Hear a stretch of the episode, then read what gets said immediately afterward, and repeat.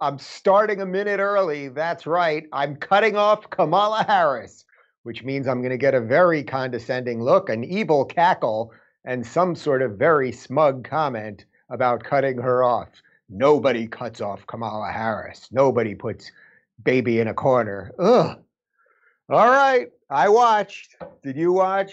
Uh, pretty much my predictions from this morning all came true. Uh, what I said was basically that Mike Pence just has to make sure he doesn't fall out of his seat and he was going to win. So uh, that's all he did, and and in effect he won. Um, Kamala Harris. Oh wait a minute! Before I go too deep, I'm doing this with whiskey. I hope you're doing it with a drink of choice. I do have the Stormtrooper Ice Cube. Once again, people were really into the Stormtrooper Ice Cube. I can't really explain. It's a mold. Like people were saying, how do you make a Stormtrooper Ice Cube? It's hard to explain how it actually works. It's kind of rubber, and it's sort of like you got to like push it out with your thumb. It's a it's a real situation. But anyway, uh, here, take a drink with me because God knows if you watch that thing, you deserve it. My God. It's a little Johnnie Walker Black label, by the way. People were asking what kind of whiskey I was drinking.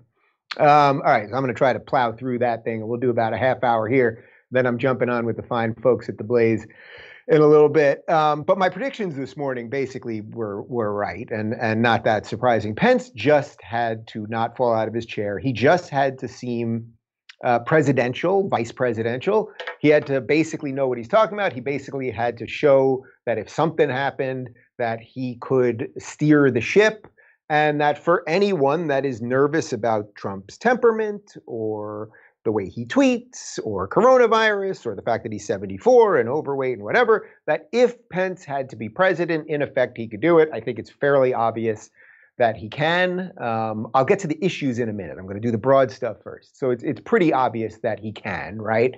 Um, of course, the entire debate probably was sidetracked by the minute and a half where a fly was on his hair towards the end. I'm sure many of you saw that. And for after about a minute, it started appearing to be a dead fly, uh, but it actually was a living fly, and it did fly off his head. Which you know, and I say this with all due respect, you know, Pence. He's got obviously got a lot of spray in that hair. I mean, it's not the most exciting haircut. It's it's right. It's a very it's a very you know I'm Mike Pence haircut. Uh, but you're putting a lot of spray in that thing for one of these things, and I'm not a guy that's going to sit here and pretend there's no hairspray in here. Okay, I, I got there's a lot. I could lose my hand if I touch this thing. That's it. I do the rest of the thing like this. Um, but I really thought that the the fly was actually just going to be stuck in the hairspray. So thankfully, the fly did fly away. So that that could have been a disaster. Of course, what's really unfortunate about the fly incident is that's going to overshadow what was happening at that moment, where they started getting into some interesting stuff about race. And obviously, there's uh, there's a whole bunch of contention over there. Um, that's where um, Kamala then repeated the lie, the absolute lie. It is a lie, people. This very fine people thing that they keep saying Trump said after Charlottesville. And he did say they were very fine people right after saying that he absolutely condemns the white nationalists and the neo Nazis. He was saying there's very fine people on both sides meaning you take them out and condemn them. But the, the argument of whether monuments and statues should stand, in this case, they were talking about Robert E. Lee, that there are fine people on both sides. And of course, that is the truth. Now, the media, please, people, find me someone at CNN. Hey, Jake Tapper, this one goes out to you because you're the only one there with even the slightest shred of dignity at this point. Uh, why am I? I'm not a journalist. I am some guy with some whiskey sitting in my office, and for some reason, I have to tell more truth than you people are able to. You've destroyed your entire industry by your lies and your lies of omission. So, Jake Tapper, if you're watching this, or Wolf Blitzer, or Don Lemon, or any of you people, Chris Cuomo, you angry steroided freak. If could could any of you please just play the freaking clip and just debunk the lie? Because actually what you're doing is not only are you tearing down your own industry of journalism, you're actually helping getting Trump elected because the more and more people that see that the very the very premise of the Biden campaign, according to Joe Biden, the night he decided to get involved in the campaign was during Charlottesville because Donald Trump, uh, you know, he said the thing about very fine people, and that's when Biden decided to get involved.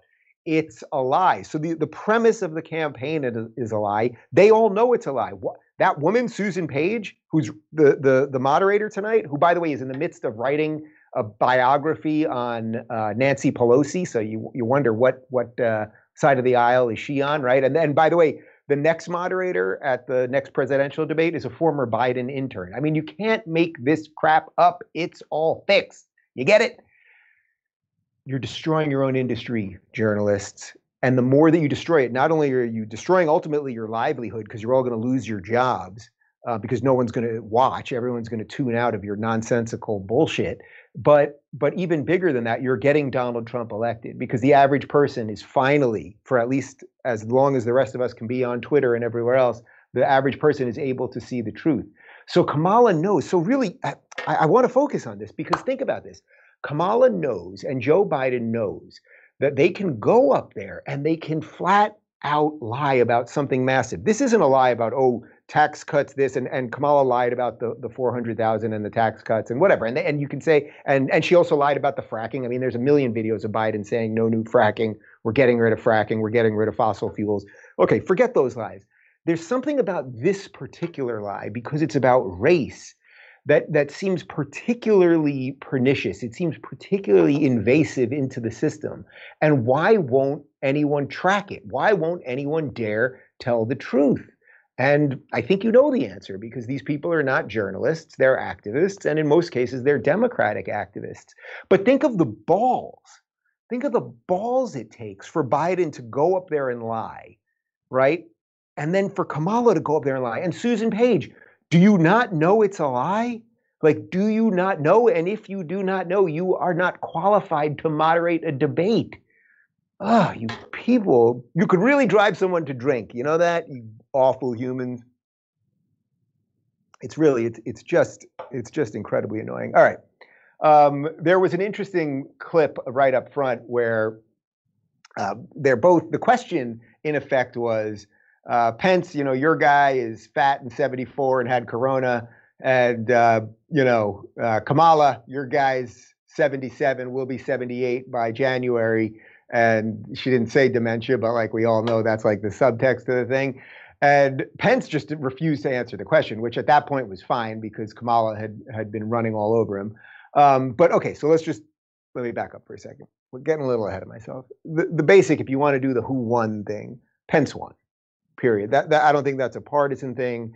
Um, I think even for someone like me, that I, as I always describe myself as begrudgingly pro-choice, um, and, and, the abortion thing is so difficult to talk about, and no one's really honest. And you know, the right makes it seem like the left hates babies, and the left makes it seem like the right hates women, and these are nonsensical way of looking at these things. But I actually thought that Pence's answer, when he basically like flat out, you know, said, you know, I'm very proud to be pro-life, that's a slight um, uh, you know slight deviation of what he actually said. I actually thought the the candor and clarity of it was kind of nice. Politicians don't clearly say what they were whatever they're going to say. For example, when Kamala was talking about packing the courts. So why don't why don't we jump to that one? This is clip three. This is Kamala. Uh, well, this is actually Pence calling out Kamala uh, on whether she would pack the courts. Here. I think the American people really deserve an answer, Senator Harris. Are you and Joe Biden going to pack the court if Judge Amy Coney Barrett is confirmed. I mean, there have been 29 vacancies on the Supreme Court during presidential election years from George Washington to Barack Obama. Presidents have nominated in all 29 cases.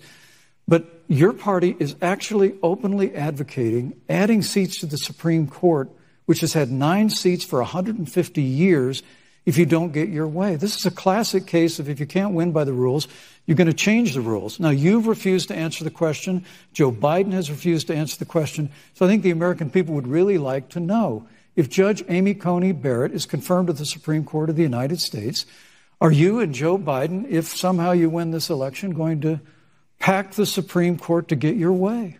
I'm so glad we went through a little history lesson. Let's do that a little more. In 1864. Well, I'd like you to answer the question. Mr. Yes. Vice President, I'm speaking. I'm speaking. Okay. In 1864, one of the, I think, political heroes, certainly of the president, I, I assume if you also, Mr. Vice President, is Abraham. Yeah, I think we got our answer there. Obviously, they're going to do everything they can to pack the courts. They're already talking about changing the electoral college. They want to, there is no norm that we have that these people won't want to change. That is not being alarmist and crazy. This is what the base wants. And, and what is driving this is that what sits underneath what seems perhaps like a moderate Biden Harris ticket is a crazed radical base that does not like America, period. Thus is the irony of the Biden campaign. You know, uh, Kamala, the whole the whole Democratic side of this thing at the moment basically is saying America is evil, America is racist, we're systemically racist, we're awful, capitalism is terrible, blah blah blah blah blah. And also, the guy who's going to fix it has been around for 47 years doing this stuff. He he was busy, you know, he had stuff to do, smelling little girls' hair, things like that now he's going to get to it. He's going to get to the hard work. And, and of course, it's just nonsense. So it's like the, the very premise, it's not just that they launched the campaign on a lie, the, the very fine people, but the idea that these are the people uh, that are going to fix this thing, it's just such absolute nonsense. So, um, of course, they're going to pack the courts. They're lying. She's lying. They're intentionally being dishonest. Biden's answer on it was also ridiculous because he basically was like, I can't comment on it because uh, we're in the middle of an election. I'm pretty sure that's when you're supposed to comment on what your opinions are as to when you're going to potentially be president. I think that's what this whole thing's about. Good lord. Um, but okay, so so let's back up for a second. You got Pence, and he's there, and you know, basically, sure, he had the fly in the hair. Also, he's got something going on with his, uh, I think it's his left eye, a little bloodshot or something. I don't know what was going on there, but basically, he sat in the chair I think he was presidential. He wasn't rude. By the way, we had one of my guys while we were watching timing because uh, Susan Page kept saying two minutes, two minutes uninterrupted, two minutes uninterrupted.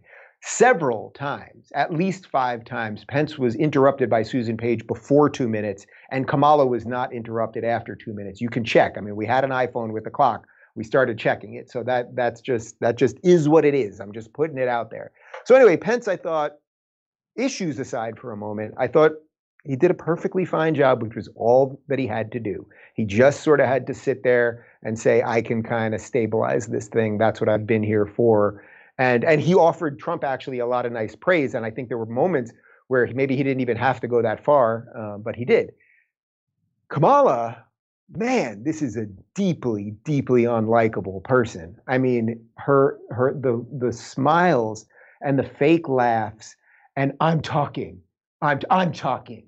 You're interrupting me. Like she's just awful. Like who would want to be around a person like that? She's not you can tell she's just like a power hungry maniac. And the and the clip that I keep talking about from the from the debates, this this thing where they were asking Biden about executive actions on guns, and he says it has to be constitutional, and she laughs in his face and says, "Ah, ha, ha, Joe, can't we say yes, we can?"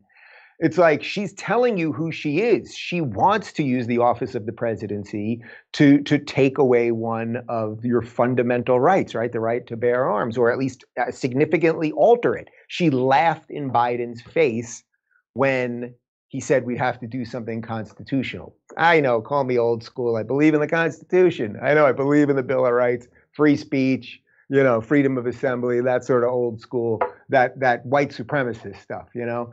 So I, I just I can't imagine anybody. I'm trying, guys. I'm really trying to be to be impartial. Like obviously, I have my opinions on this.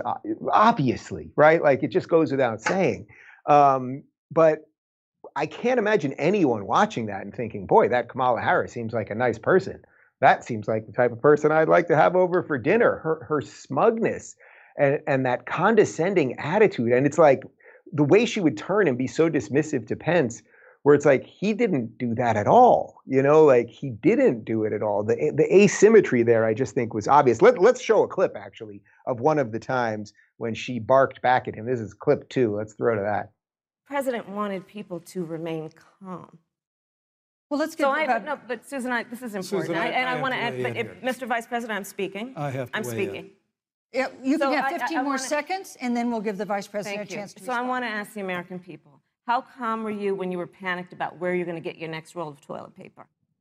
man, I do not like her. I do not like her. And let me be very clear. Let me be very clear for the uh, Twitter trolls and the loser YouTubers who clip everything I say and remove words and then try to make things out to be not what they are. Uh, it has nothing to do with her being a woman. It has nothing to do with her being black. There, there's also this question. A lot of people are saying she's not even black because I guess her father is Indian and her mother is Jamaican. And a lot of Jamaicans don't consider some, themselves black per se. They just consider themselves Jamaican. Okay, I'm not even going to get into the minutia of that, um, but this has nothing to do with the complexion of her skin or her boobs or anything else. She's just deeply unlikable. She comes off as extremely entitled. Try to imagine a man behaving that way. How would you feel about it? Pretty much the same way, and that's that's the point. So, so look, if we're choosing winners and losers here, as I said with the with the regular debate, uh, the, the presidential debate, winners and losers, it's like okay, it's whatever that middle group is, that undecided group of people. And did you move anyone anyway? Well, the VP debates, I don't think there's any numbers on this really. I'd love to see some stats on this in the history of presidential elections. Has has the VP choice ever made a real movement one way or another? And I don't know that there's any any evidence of that. Whoa, lost my lost my cap and my pen there. Um, I, I don't. I just don't know that there's any evidence of that. Um, you may remember there are times when it's like very clear that one vice presidential candidate has demolished another one. This will be a little bit of an older reference for you YouTube kids out there. But uh, back in in '88, I was 12 years old and I was just getting into politics. And and what got me into politics actually was I was in seventh or eighth grade, and I think it was eighth grade, and we were doing a mock election and I was on the campaign staff for Michael Dukakis. He was the Democrat, he was the liberal, he was the lefty, and he was running against George H.W. Bush.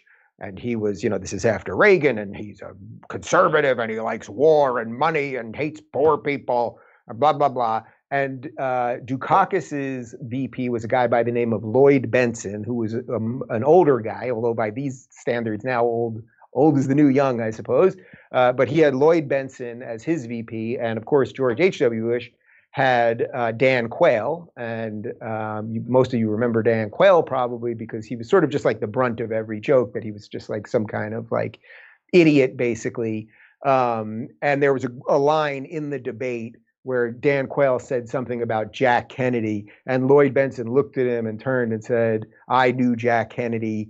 And you, sir, are no Jack Kennedy. You know, everyone went crazy with it. And it, my point of all of this is that Lloyd Bentsen, in effect, demolished Dan Quayle in that debate. Nobody debated that. It was just known to everybody. And Dukakis still lost the election. So the, the, VP debate doesn't really move one way or another. But as I said this morning, it is a little bit different these days because of the age of both of the candidates. And and even though Trump, you know, went in on what was it, Friday or Thursday evening for Corona, and he was out by by Sunday night or whatever, it's like or or Monday morning, whatever it is.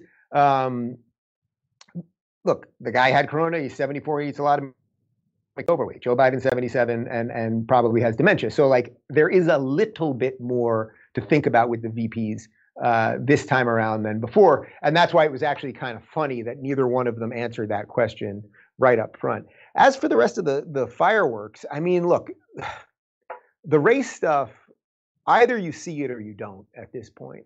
Like, either you see the lies of the media and how they're trying to constantly tell you that these protests are peaceful and all of these things, even as we watch stores get burned down and people be assaulted and people that are trying to eat at restaurants be attacked and cars be stopped in streets. We're supposed to not see what we see. So if you are just a mainstream media viewer, I suppose you would think that these are mostly peaceful things or that somehow the evil right, the white supremacists are, are burning these things down. I, I don't know what you'd think at this point. I, I, can't even imagine where your brain is at actually at this point if you think that the, the threat of violence on the streets right now is is coming from the right wing okay it's coming from antifa it's coming from black lives matter we know it it's more and more and more and more um, you know i mentioned like two weeks ago that in West Hollywood, where I used to live, which is the gayest place on earth, they got a they got rainbow crosswalks. It's gayer than Oz. Okay, this is a pretty freaking gay place.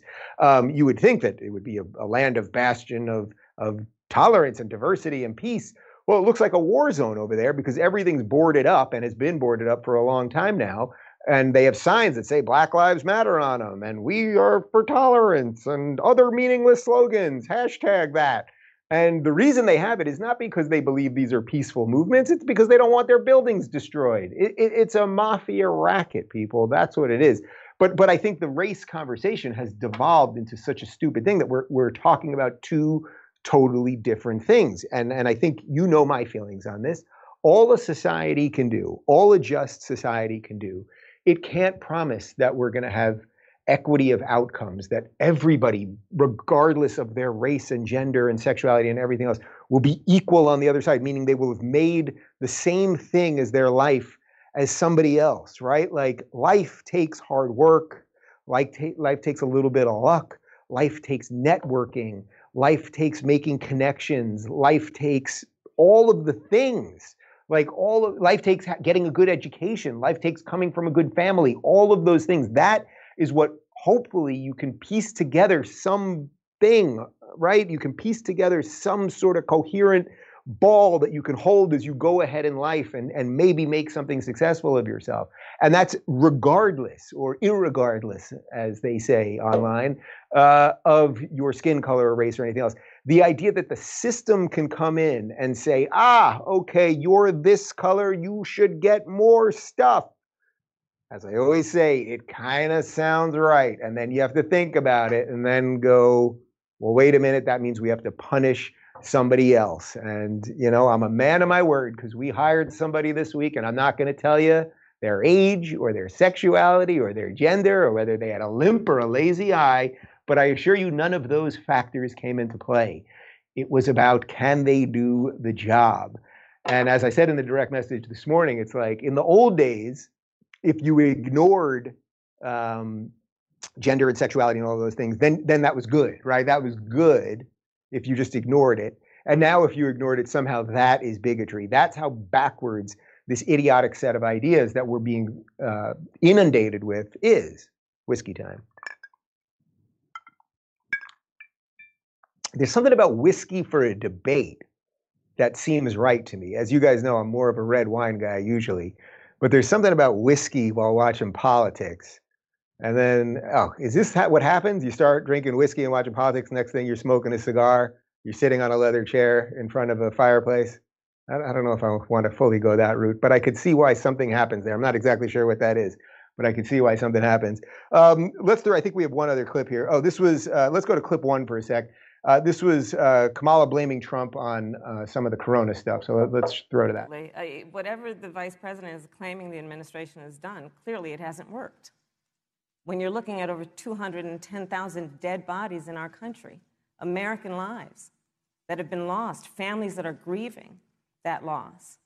And you know, the vice president is the head of the task force and knew on January 28th how serious this was. And then, thanks to Bob Woodward, we learned that they knew about it. And then, when that was exposed, the vice president said, when asked, Well, why didn't y'all tell anybody? He said, Because the president wanted people to remain calm. Well, let's get so I, but no, but Susan, I, this is important, Susan, I, I, and I, I want to add, Mr. Vice President, I'm speaking. I have to I'm weigh speaking. in. Yeah, you So can have I- I- 15 I more wanna- seconds, and then we'll give the vice president Thank a you. chance to So I want to ask the American people how calm were you when you were panicked about where you're going to get your next roll of toilet paper? How calm were you when your kids were sent home from school and you didn't know when they could go back? How calm Thank were you. you, Thank when you, your Senator children Harris. couldn't see your parents because you were afraid they could kill them? Let's give Vice President Pence a chance to respond. Vice President Pence, you have one minute to respond. You know, there's not a day gone by that I haven't thought of every American family that's lost a loved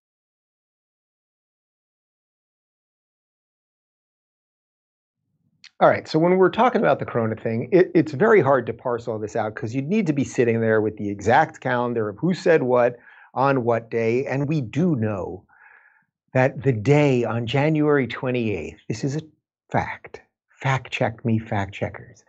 On January 28th, when Trump did the China ban, Joe Biden said he either said it was xenophobic or racist. I think he said it was xenophobic. CNN actually fact checked him, and they said that it was partly true or partly false. Partly true, partly false. I suppose that's the same thing because uh, he never directly said why Trump was being xenophobic, but he happened to call uh, Trump xenophobic that very day. So look, we can get into all the who would have done what, and there were debates. I mean, here's the thing: there were Democratic debates after January 28th that nobody brought up coronavirus, right? That nobody brought up COVID. So the idea that everyone was talking about this and everyone knew this thing was going to happen, there were some people talking about it, and there were little whispers of it, right? Um, I, you know, I love hearing people say all the time, "Oh, see, Fox News tricked their viewers into thinking this thing wasn't real." Greg Gutfeld was on the Five talking about it in late January. Okay, um, that that is a fact, and there were other people doing the same thing. Um, so look, I, I, think the, the better way to frame a conversation about a coronavirus response is I think there's certain there's a certain type of people that we think that we can build some sort of perfect system. And within that perfect system, nothing is going to get in, nothing is going to get out. This, the government will somehow protect you from all things, and, and that it in and of itself can be perfect. And that when they get a warning about everything, that they automatically will do everything they can. Now, of course, the irony of this is Kamala's implication there is, oh, Trump got the warning in January and didn't do anything. Now, if he had gotten a warning in January and started to do something, started to do a national lockdown or something like that, what do you think they would have been saying about Trump, about the man they call Hitler, if Hitler started forcing a national lockdown? Do you think they might have said that's not good, Hitler? I'm pretty sure that's what they would have said. And that's that's why the the hindsight on this thing and and this is where the playing teams thing comes in so so uh, obviously it's like look if obama was president and did the exact same stuff as trump the media would be telling you that everything happening right now is a right-wing conspiracy and it's those crazy conservatives who have caused all of the problems and they didn't give the power to the president to do the stuff that he needed to do and that's why 200,000 people are dead and that's what the media would be cheering on. It just it just is. So i don't think you can build a perfect system and let me be very clear about this. I am not defending every decision that trump made and i don't think any i don't even think anyone in his administration really would defend every single decision he made along the way. There is going to be mistakes and this thing about this thing about that he hid when he knew that it was going to be bad that he hid some information first off he's actually been quite honest about that that he has to be a cheerleader for the country and he didn't want people to panic and all of those things. I think there's a perfectly fine argument within that. You don't want you don't want a president that is going to be get some information and be like, "Holy shit, we're all going to die." Like you don't want that, right? So like he was trying to like keep the wheels on the car as we're potentially going off a cliff, right? Trying to make sure that the brakes don't blow out. So I think there's something there, but this is one of those things it's like if the Democrats, if Obama did the same exact thing, he would be a hero. Trump did it this way, he's evil.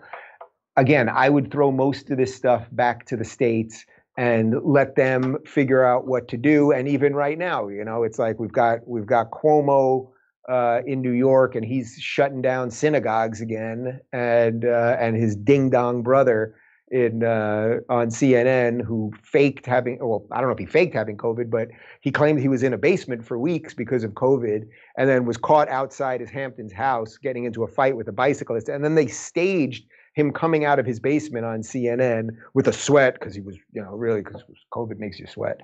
Um, anyway, the, the media is just terrible. I'd rather have a debate about the media. Could we just talk about the media? That was Pence did have a nice moment where he just really hit the media because we just simply can't trust these people. The fact that you people have to watch me to pilfer out a little truth out of this thing tells you something is deeply, deeply wrong. All right, people, I'm going to take another swig.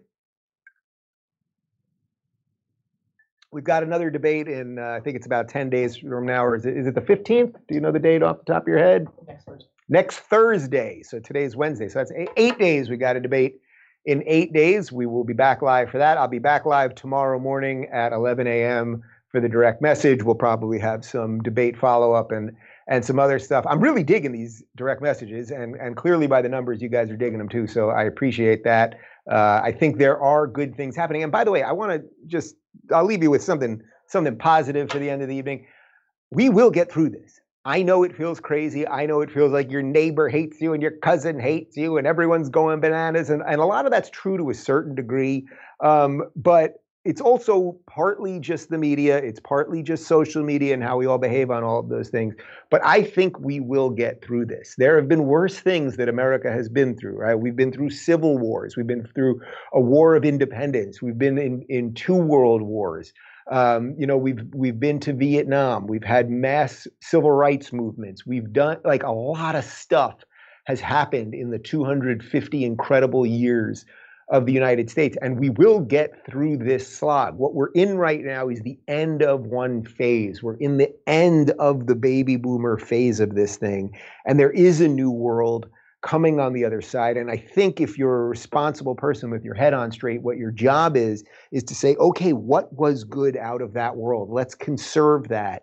And what is new in the new world that we should be looking to in the distance? and that's also what we should be going to. And if we can blend those two things correctly, we can have a uh, a functional, decent, free uh, world that's full of equality in the truest sense.